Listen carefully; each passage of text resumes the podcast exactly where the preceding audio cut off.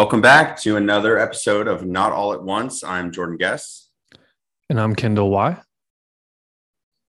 All right, we're back for the second time this week. Uh, today is Thursday, June 16th, because I know the news is moving quickly. So um, just so everyone kind of knows, we're we are on the East Coast in the morning. Um, we decided to do to do today a little early, so a little earlier than what we normally do. Yeah, it's it is a bit early right now. I feel like I'm still sort of waking up. Yeah, no, you're good. You didn't. You aren't just like rocked awake after uh, what happened in the Federal Reserve yesterday. is that that was a good segue?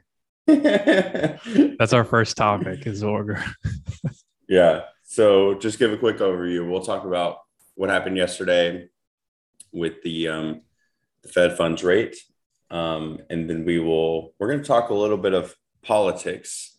Um, there's a bipartisan bill out there that would affect crypto quite a bit. And then um, the, the last thing we're finally able to talk about it because uh, the lawsuit was filed last Friday um, in the Sixth Circuit Court. And uh, yeah, it, um, uh, it affects pretty much some things on crypto with the infrastructure bill. It's essentially suing the U.S. Treasury. Uh, there's a organization out of DC called Coin Center that is suing the U.S. Treasury over a piece of the infrastructure bill from last year. So we will talk about that since now it's common knowledge. Mm-hmm. So, well, let's get into it. Talk. Okay. They'll talk us through. Yesterday, there was uh, every because the markets have been trading on on pretty much what happened yesterday, trying to figure out what was going to happen, you know, before it actually happened, right? So, yeah, give markets, us the rundown. Markets are always for, forward looking. Never forget. Don't forget that. It's easy to get caught up and be like, "Oh, what's the how is the market reacting?" And really, that basically that almost never occur never occurs. It's always what will happen. Mm-hmm. Um, so, like for example, on Monday morning, really it started on Sunday. the The futures open the previous evening, and so Sunday evening is whenever a lot of the trading really actually begins. Um, so Sunday evening, things were just blowing up. Like that's when Bitcoin crashed. Um, a lot of tech stocks began to crash, risk assets began to crash, right? Um, and then fast forward to yesterday, which was Wednesday, and we got the FOMC meeting, Federal Reserve um, meets about once a month, and they talk about what they're doing and whatever, whatever BS they talk about. um, and uh, there was expected to be a 50 basis points rate hike. 50 basis points is a half of a percent. Um, but it came out bips, right? 50 bips. You'll hear bips, basis points. Some people even just say points, but um, the lingo, gosh, yeah, language of its own.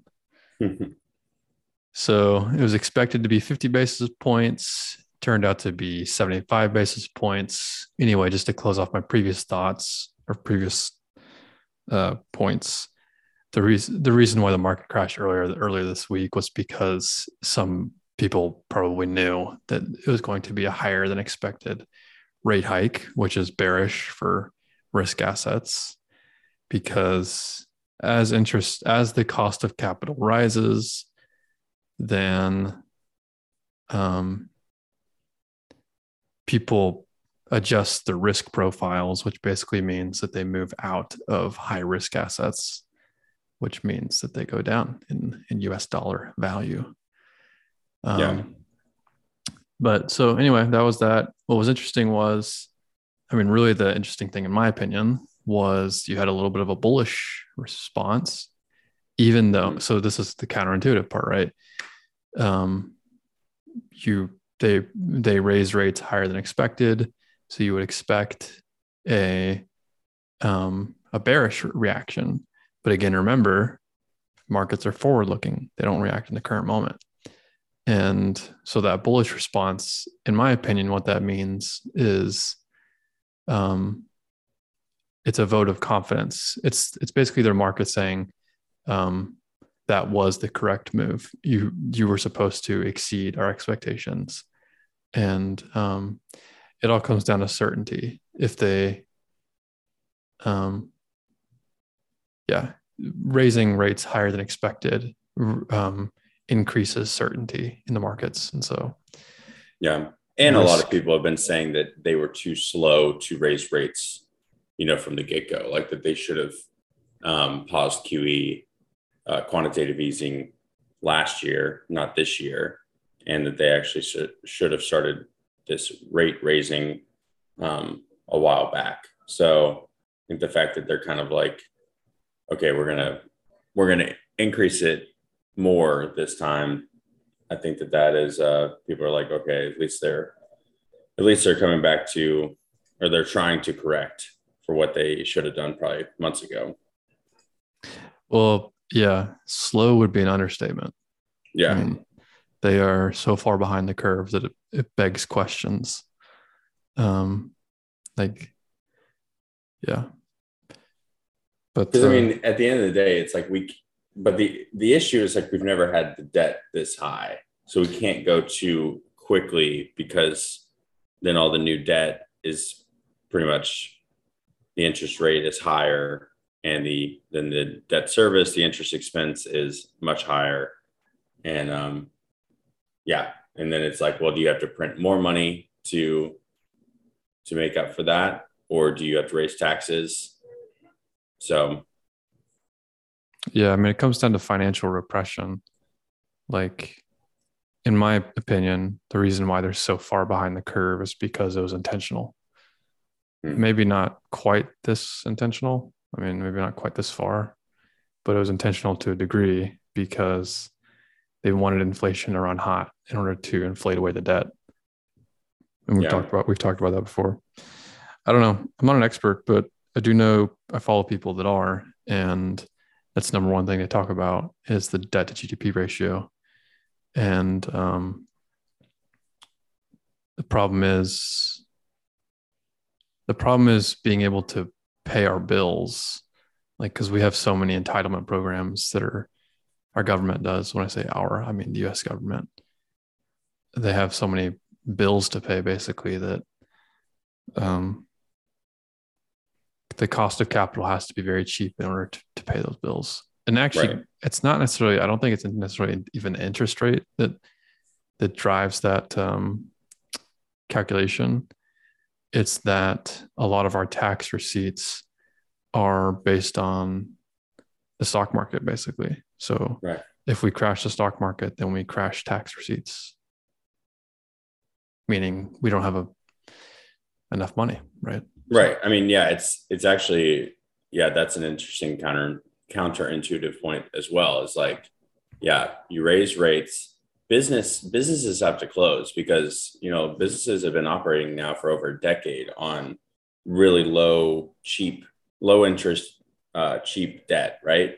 And now, if they are going to have to have a larger hurdle of um, interest in order to take on that debt, then it's like, well, we can't operate the same way. So do we have to raise prices? Do we have to cut other expenses? You know, is that cutting some jobs, which we've already seen? Literally, I walked in, I walked into um it was not yesterday, it was two days ago when the Coinbase layoffs happened. And literally one of my very good friends who works at Coinbase, he got laid off on Tuesday morning, I think it was. So that's, you know, those those are other just like ripples, right? And obviously Coinbase is its own animal, but just take take crypto out of it just generally right if companies are looking around at their financial situation and they're like well our interest expense is up because of things we can't control so what are other costs that we can cut um, that are within our control um, so and that's kind of where we see this potential like high inflation higher unemployment and lower economic growth which is the you know the core pillars of uh, stagflation environment. So that's the thing I think I'm most um, worried about right now.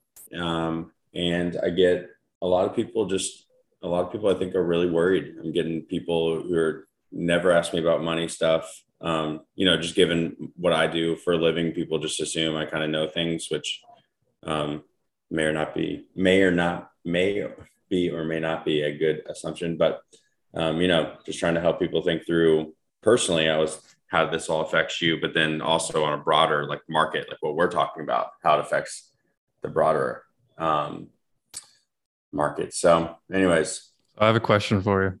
Yeah, let's hear it. What do you think that uh, the the, the true market selected cost of capital is?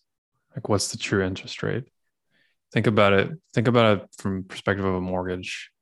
So, like, what's the, tr- you know, mortgages during COVID dropped down to like two point five percent.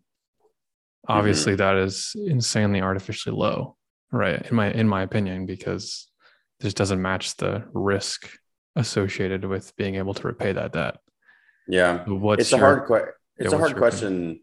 because um because inflation is so is is so deeply tied to that question if if housing actually if housing was still um if housing pretty much was still cheap then I would say the interest rate could be probably close to 10% and people would be like, that's fine.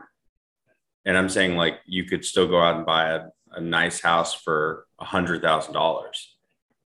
Now that is out of the question, right? And prices because of inflation, the price prices of homes have gone through the roof and therefore people have had to rely on low interest rates in order to be able to afford a home which has been like you know since the bill clinton days that is like the definition of middle class, right? Can you afford to, to buy a home and uh, and pay it off over 30 years? so I would say I probably can't answer that question just because the price um, manipulation of the real estate market is so just out of control and has been for a long time, I would say. Just manipulated, right? I mean, it's like in a perfect world, if we live in a free market, right, then it's like, well, what is the true price of a home? And obviously, that's on a local basis. And then what is the interest rate that I'm willing to pay for that reasonably priced home? So, but if the price on the home is unreasonable on the on the uh, upper end, then it's like, well, I need an unreasonable low interest rate in order to in order to uh, compensate for that. So Mm-hmm. You know what I'm saying? The it's kind of tough. Yeah. Yeah, no, definitely. Um, because I'm looking at the I'm looking at the bond bond charts right now. Yeah. yeah. I mean, like personally for me, like if I was going to try to buy a house right now, I would want the price to come down to compensate for the higher interest rate. But mm-hmm. the problem is, I don't now we're talk let's just talk locally in in Louisville. I don't think Louisville, Kentucky the real estate market is going down um, just because there's still all the people I talk to in real estate they, here, they say the uh, the supply is still not keeping up with the demand of housing in our city. Hmm. So so that makes me think, okay, well, prices aren't coming down, but the so interest price, rates going prices up. probably get wrecked in the more expensive cost of living areas. In the cheaper cost right. of living areas, they they're more robust, maybe. Yeah. Yeah. The uh so the other thing I was I was curious about um my understanding is so I'm, I'm looking at like the treasuries right now mm-hmm. and my understanding is that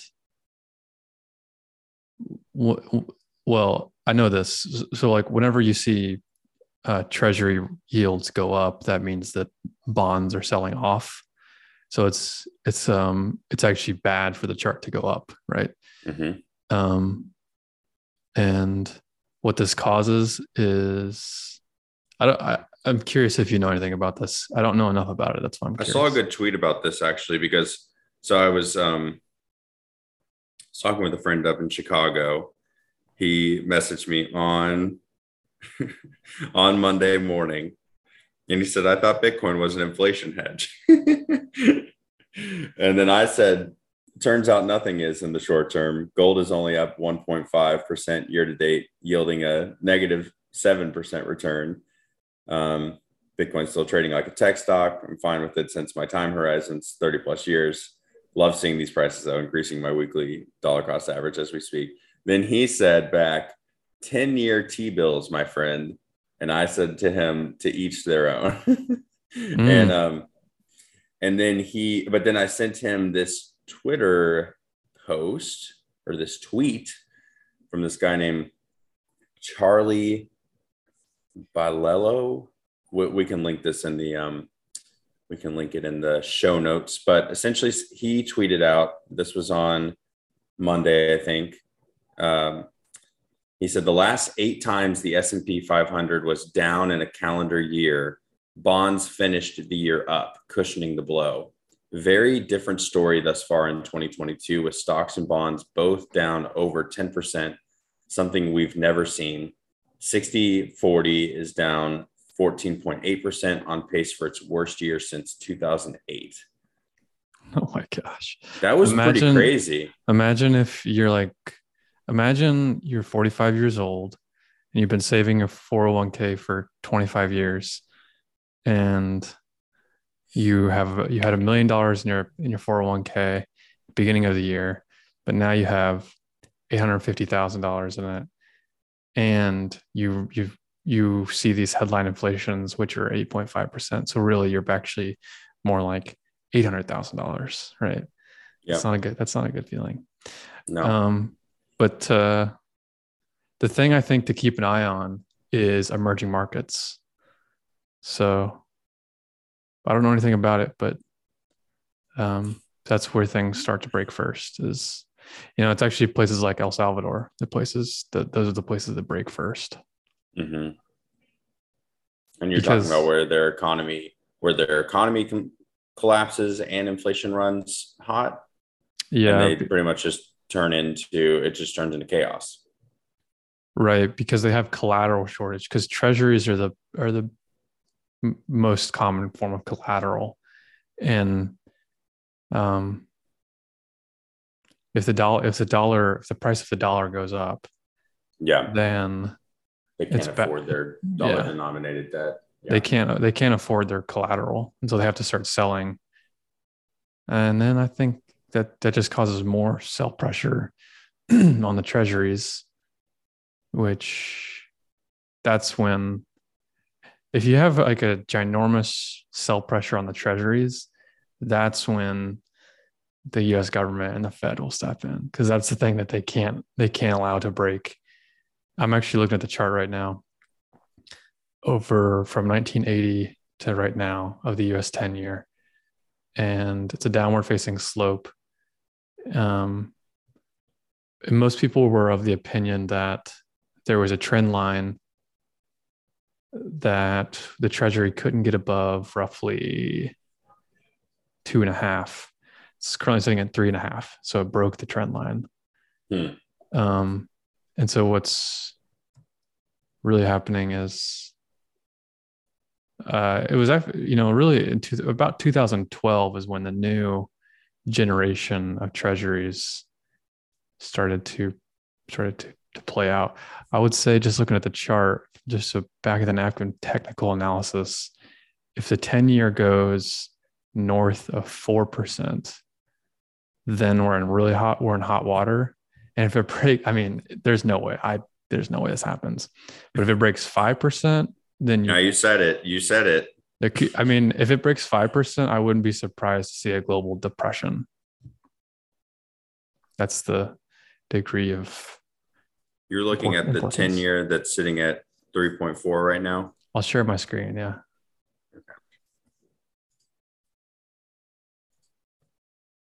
Okay. You, you can see, I think. Yeah, yeah, yeah. Yeah. So I see.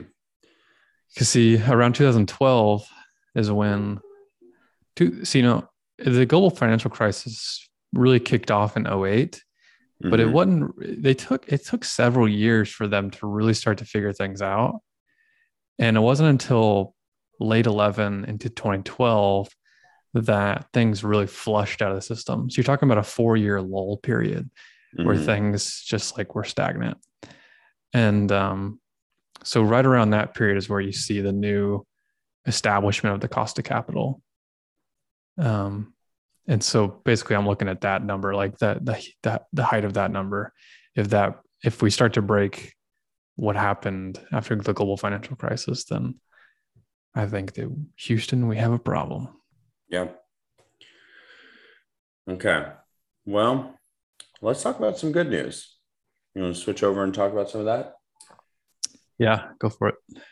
Okay. So let's start with um, we're going to start with i'm going to butcher the name again i'm sure Cynthia I think it, by the way Lummis. i think it i think it is a hard g i think i was wrong okay so gillibrand gillibrand okay so mm-hmm.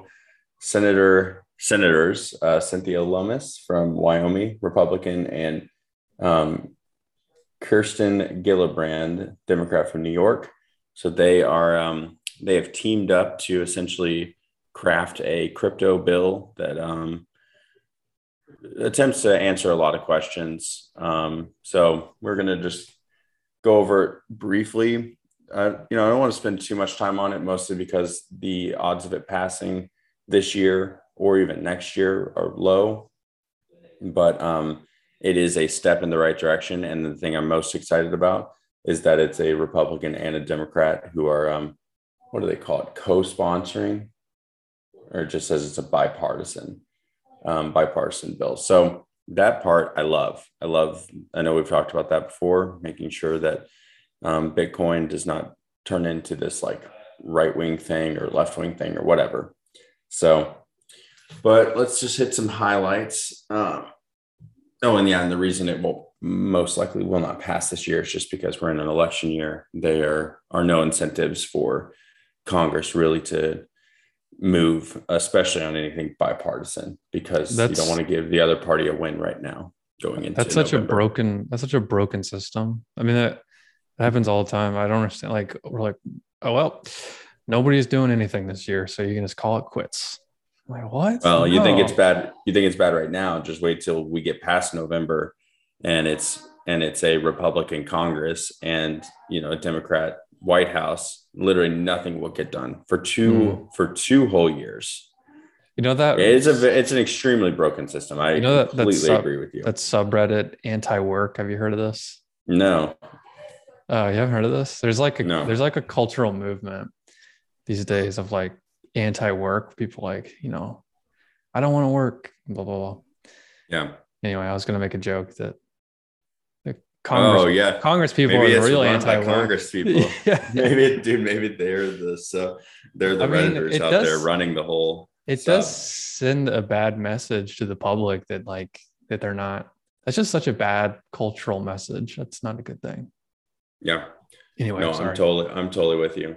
Um, you're gonna get you get me down a rabbit hole on that, but um, but yeah, let's let's touch the let's touch the high points on on the bills. So one thing that I thought was kind of cool, uh, kind of cool. I'll uh, preface it with that is that they were going to try to make uh, transactions of less than two hundred dollars U.S. dollars worth, make that tax free, so that you could pay for things like a coffee or whatever using Bitcoin, and you don't have to worry about the reporting um, on your tax return for that. Because right now, every pretty much every time you um, you transact in Bitcoin or any crypto, you're supposed to recognize a uh, gain or loss on that, which is just an absolute headache.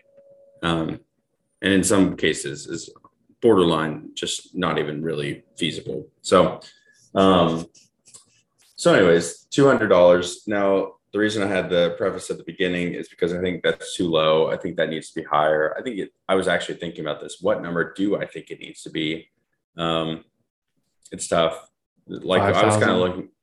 I like five thousand. I was gonna say two thousand, but I like five thousand. Yeah. My main thing was like I want people to be able to pay their rent. Or um, or buy a computer. That's the way I look at the world. Is mm, can you buy a computer? There you go. I like that. The computer scientist. That's right. Can you buy a computer and not pay taxes on? So um, so yeah, that that piece is I think a step in the right direction to at least allow because even in the case of like you know with what we talked about earlier this week with the fountain um, and sending people satoshis for for the content they're creating um, you're really still not incentivized to do that because at the end of the year you have to calculate like okay i sent this podcast you know a tenth of a penny on this day. What was the value of bitcoin at that time? And how much did i pay for those satoshis originally? I mean it is just so on the micro payment side it is just how the law is written right now it just, just really uh, just really hurts the micropayment um, model. So something like this would help that a ton, even if it was only 200 bucks. But again, I say, let's just go, go big and yeah, make that higher at first. Um, and the other big things are they're trying to place certain cryptos, like certain assets into um, which camp the that they are going to um, which camp of like regulatory body that they're going to be subject to. Um, so one thing that was kind of interesting to me, at least, was the um, they put Bitcoin and um, Ethereum to be governed and overseen by the CFTC. So, and then pretty much everything else. So, meaning those two are commodities in the in the eyes of this bill, and then pretty much everything else is viewed as a security and would be um, overseen by the SEC. So that's kind of interesting. I know that um, I know we kind of chatted a little bit about that um, when you in the lost lost in the loss. yes. So, but you had some thoughts, I think, on the Ethereum being treated as a commodity. Um, I mean, my basic take is that if it goes to proof of stake, then it seems very much like it is a security and we kind of went over we can go over that Howey law or the Howey test as well once more. But yeah, maybe you still stick by that. Well, I'm not sure the Howey test is even relevant to be honest. But what? I hear people refer to the Howey test all the time when it comes to this. Yeah, stuff. but that's I think that's all theater in my opinion. Okay. But uh yeah, I mean the okay, so the way I see it is like security versus a commodity. Like there is no well defined. There is no line in, in, the in the middle. It's a gray space. And uh, for example, people don't commonly talk about this or accept this, but you can be um, prosecuted for insider trading of commodities. It's possible that that can happen. Um, typically, people think insider trading, they think securities, but it, it's also possible to do with commodities. Um, so when I think about securities versus commodities, I think about what's the degree of manipulation? How easy how easy is it to manipulate the price of the asset? Um, and because you know if you take the extremes of both end, you have on one extreme securities, you have stocks, which the board of directors of a company can just issue new stock so they can hmm. literally print money, right?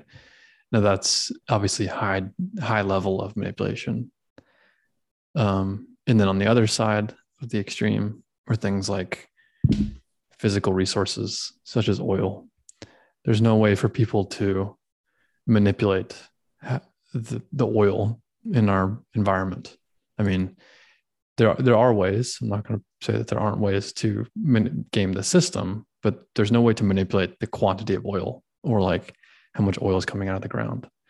Mm-hmm. Um, so anyway, yeah, I mean, I'm I'm a little sour. I don't think that Ethereum uh, deserves the the title of commodity, mostly because I mean the biggest thing that I see is two things. The the founding story of Ethereum is very much like a startup. Like even if you mm-hmm. go back and watch the tapes, like it was like a company. Like they were raising money and like they were, yeah, or, you know, it's uh the if you go back to 2016 and you say that Ethereum is a commodity, you will be laughed out of the room. Okay, laugh. now there's a, there's an argument to be made that like there's a that was a long time ago and it's no longer relevant. Okay, maybe. Um, but more importantly, the issue I take with Ethereum as a as a commodity is the degree of influence that the developers have, the core developers. Like the fact that they merged EIP 1559 last August, the London hard fork, and adjusted right. the mon- adjusted the monetary policy. Like, I'm sorry, but are you going to tell me that they they they could have not that that would not have gone through? Like the fact the fact that there is so much established confidence that there will be no hard fork whenever they move to proof of stake. Um, let me give some context here. In my opinion, proof of work is what the market would choose. The, the market will, will not naturally choose proof of stake. And so, and yet there is this overwhelming confidence that, um, and sorry, let me give more, more context. There's a possibility that Ethereum forks whenever they move to that that scenario. And you have market participants which say no no no we want to stay on the proof of work. And then you have market participants which say okay we're going to move to proof of stake. You would fork and you would have two assets in that scenario which is a whole different thing. Anyway the point i'm trying to prove is that the fact that there is overwhelming consensus that they're going to move to proof of stake with no issue that tells me that the ethereum foundation has an outsized influence on the trajectory of the Ethereum, the asset. So when you talk about manipulation, I take issue with that. Okay, let's give the other side of the argument. The other side of the argument is that they don't want to stifle innovation, and I don't want that either. You don't want there to be a huge um, burden for exchanges and participants of Ethereum to have to report things and blah blah blah. It's the same thing with the tax the tax laws you were just talking about. Mm-hmm. So you don't want to stifle innovation. um, so yeah, I mean, I don't know. We'll see. I mean, I don't think I don't think the jury's out. I think that Ethereum is still on the chopping block, but I do think that I do think that we're most the most likely outcome is that Ethereum will be dubbed a commodity. In in the same way that Bitcoin is. I don't know. In my opinion, that maybe it's not even a good thing for for Ethereum. So okay, who knows? But like, if they, but if they initially say they're a commodity Ethereum, and then they go to proof of stake, I guess we just just watch it. I'm not a. I'm not a. I don't think. I think the SEC like see, SEC. Yeah, I'm not an if expert. It can either. bounce back and forth. But my guess would be if they're established as a commodity, it would not matter if they move to proof of stake. They would still be a commodity just because there's just oh my my intuition is that the legal frameworks, there's just so much momentum to, to break that that it just wouldn't be broken. It would still be a commodity. Hmm. That's why I mean I talked about this several episodes back I mean, my tinfoil hat theory is that they're delaying the merge because they want to be dubbed a commodity first. yeah. there is no look, I don't understand this. Okay, let me tell you as a computer scientist, mm-hmm. you're going to hear this narrative. You're going to hear, oh, there's so much complexity and we don't know how this is going to work. And there's always, oh, they use all these words which are so crazy. Yeah. But as a computer scientist, I'm telling you right now, there is no reason why the merge shouldn't have already happened from a complexity mm. standpoint. Right. So it's all just it's all political. Hmm. Okay. Well, Sorry. Okay. No, that's no, no, that's it's really interesting. I'm uh, I've just got something pulled up too. It looks like uh, Gary Gensler has already given some of his thoughts. So he uh, suggests this is a CoinDesk um, article that came out two days ago that uh, the bill may undermine market protections. So that'll be something interesting to watch too. Is like, how does he weigh in on on it? Because the the thing about this is like, I don't know how much to even spend on this, how much time, because it's like, even if it does pass, what actually passes at the end of the day is going to look a whole lot different than what this initial bill says. So um, I think it's just something that we can keep on the radar and follow and it's probably going to be something. Um, Sorry, can I can I say? I just want to say one more thing about the, yeah Ethereum. yeah, yeah, no, go for it. Okay, I think um, a a possible um, effect of Ethereum being dubbed a commodity is that it's going to very much restrict the the trajectory of Bitcoin because people because Wall Street will start seeing those two as the same thing, mm-hmm. and they are not. And as we all know, they're very much not the same thing. Yeah. They're very much trying to solve different problems, um, and so um, you just get this financialization of the two. The same, like let me put it this way: Bitcoin right now is heavily correlated with risk assets, tech stocks, things like this. Mm-hmm. That will just continue on into the future. Now, eventually, it will break, in my opinion, but it may take a lot longer. If if they group Ethereum and Bitcoin together, then I think it's gonna. I think you're to see a correlation for a lot longer. Now, I don't know. I'm not an expert by any means, but I do know that that's logically consistent. And if I were a regulator that wanted to suppress the price of Bitcoin, I would probably dub Ethereum a commodity. That would probably probably be in my best interest. Yeah. Well, let's just run over a couple other. There's a couple other points. So um, they're trying to clarify the meaning of a crypto broker. So they're trying to protect wallet providers, software developers. Um, so that's good because I know that was a big part of um, still, I think, is actually being, I think that was part of the infrastructure bill. But then, um, you know, the, these bills get passed and then they go to, um, they go to like, at least in the tax world, right? Then it goes to the um, regulator body that actually writes the regulations based on the law. So it's like this whole pretty much their interpretation of Congress's law. So mm, um, interesting yeah so anyways the uh, the crypto broker definition i'm glad that they're um, seeking to clarify that. Um, then it doesn't automatically set up a self-regulatory organization um, but it does call for, for a study from the sec and cftc uh, and a proposal for starting one. So this would be similar to like finra as, is to like the uh, financial um, industry. So mm. so they're not like be, they're not proposing because there was talks at the time that they were going to pr- propose like a dedicated Body. essentially something like adjacent to the SEC and the CFTC. Yeah. Yeah, it'd be interesting.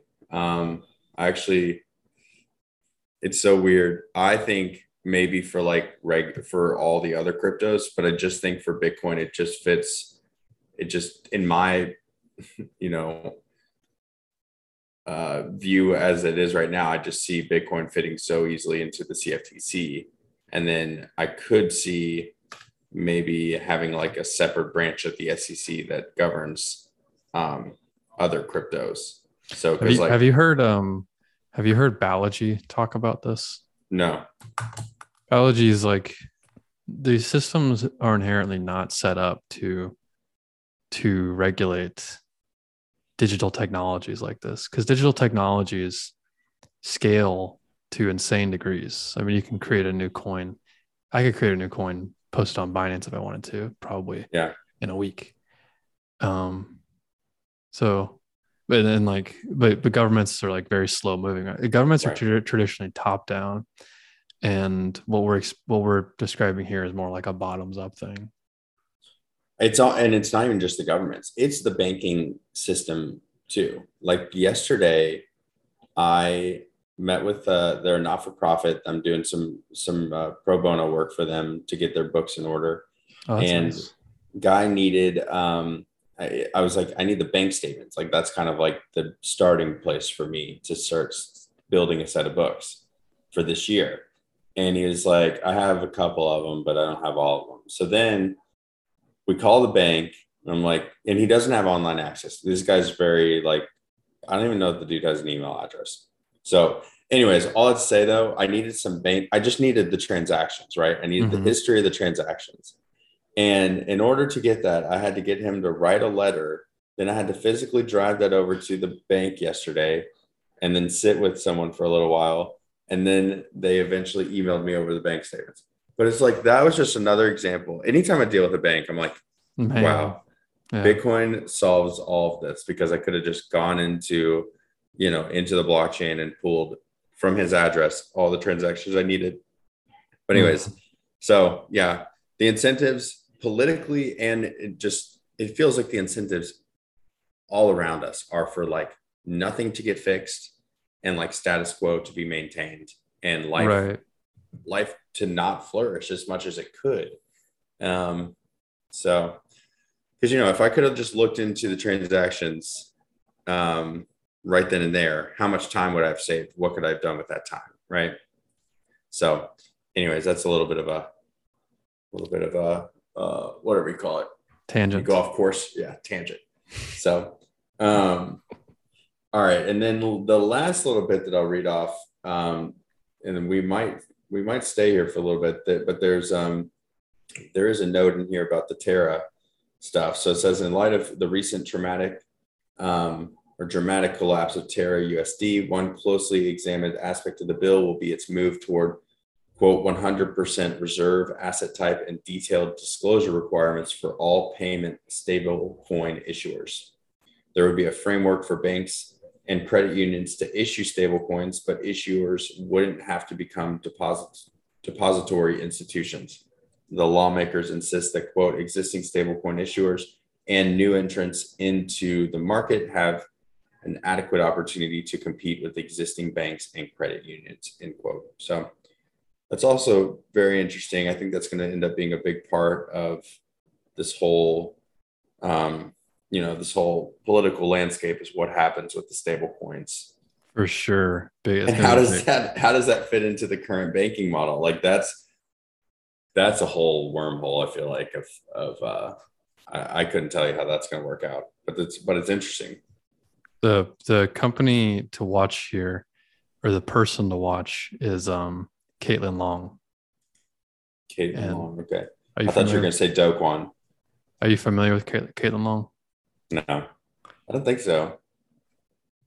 Yeah, Cus- Custodia, I think, is their bank. It's a it's a bank in Wyoming, and they are focused on digital assets. Hmm. They're they're in close coordination with uh, Lummis. Yeah, that makes sense. They do great work. Okay, so it's essentially where you could go open a more traditional bank uh, with them, but it's with crypto as well. Yeah, I mean, well, it's it's uh, I think it's strictly digital assets. So I don't think that they even are doing non-digital assets.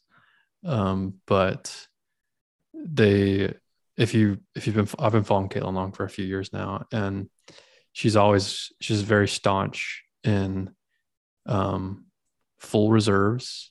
Yeah. Um, and you cannot and, and rehypothecation is a bad thing. She's been she's been shouting from the rooftops for a long time now. The the problems of rehypothecation which we've recently seen mm-hmm. uh, uh, that she was right right? I mean eventually yeah. she's always she's going to be always right. And then the other thing that she hasn't really been proven right yet but i think that uh, if if history shows anything she will be is uh, leverage. So she's been saying for a long time the exchanges offer way too much leverage and that's an issue. Specifically i'm i'm looking at uh, some some exchange that is down in the bahamas. We'll just put it that way. Okay well we'll keep an eye on all that. That's really interesting. I've got their website pulled up. I'm going to dig into caitlin long and custodia. All right cool. Let's um okay we've got 10 minutes or so, let's jump in. Let's talk about this Coin Center um, uh, lawsuit. So, um, so essentially, Jerry Brito, he's the executive director of um, Coin Center. They sued the U.S. Treasury on Friday last week, whatever day that was.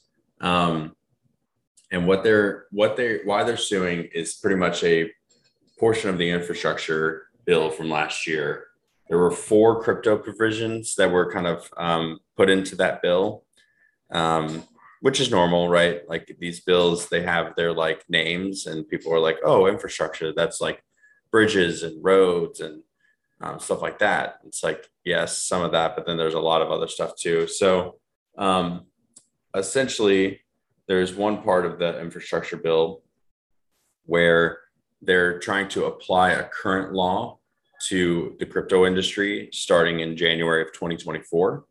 And um, basically, um, there's laws on the books right now in the tax law where if, if uh, anyone exchanges over $10,000 of physical cash, um, there's reporting requirements. Um, you know, your social security, the person's social security number who gave you the 10,000 or more, um, their name, like all this personal information about them, right? And what the what the government's trying to do is, you know, um, uh, they're assuming if you're transacting in that that amount of cash or more, um, physical cash, that you're doing something illicit. So, um, or something illegal. So, so anyways, um, Jerry's organization is, you know, it's full of researchers and um, people in the in the legal side, and they are pretty much saying this is unconstitutional um, based off of the First Amendment, so freedom of association, and then um, and then the Fourth Amendment, uh, unreasonable search and seizure, and so um, so anyways, they uh, pretty much I'll just say for coin centers, like just take their business model. They're not for profit. They have a their bit Bitcoin address where people send them Bitcoin.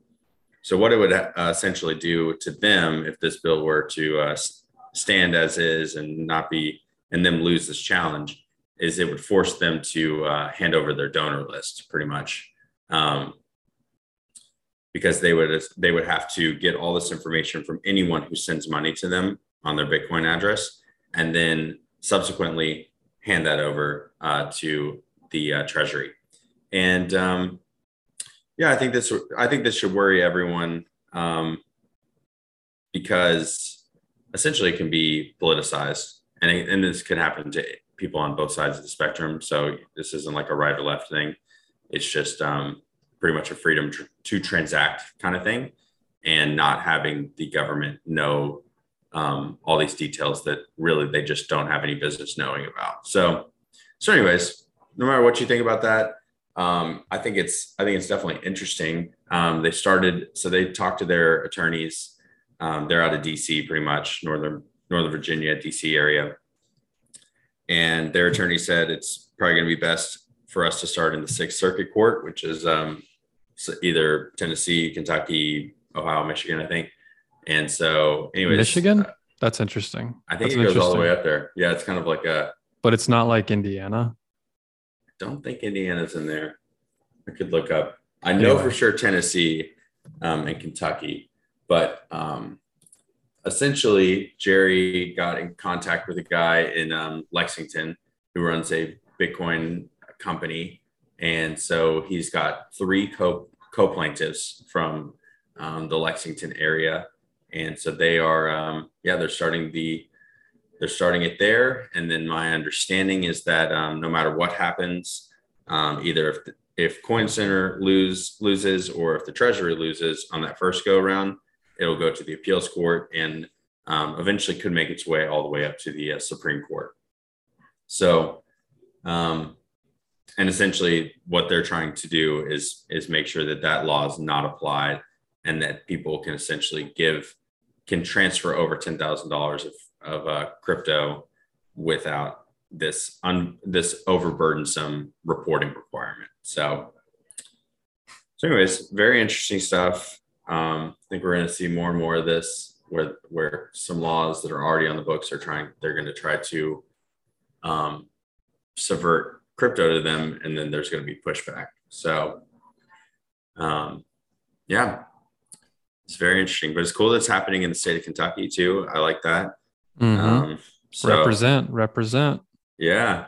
So we will uh, we'll keep an eye on that. I'm sure all this will move move pretty slowly. Um, but yeah, we'll link I'll we'll link the uh, Coin Center. They have an article about it too that they put out earlier in the week. Um, if anybody wants to go through, they actually I would be curious if they put out a podcast episode. They they put out a podcast episode every once in a while. Um, I haven't I haven't seen it pop up. So, but uh, surely they would. Surely they should. Yeah, this is a big deal for them. This is probably like, well, probably one of the bigger um, moves that they've made as an organization. The so, podcast is called Tangents from Coin Center. I will link yeah. it in the show notes. Yeah, and there is a two part. Um, there's a two part uh, uh, episode of the infrastructure bill that was released October, November of last year. So, so anyways, that will be very cool. Indeed, indeed. It literally says Dan Carman, Coin Center, Raymond Walsh, Quiet Industries Corp versus Janet Yellen. I thought he was kidding. I literally thought he was kidding. Oh my gosh, that's so funny.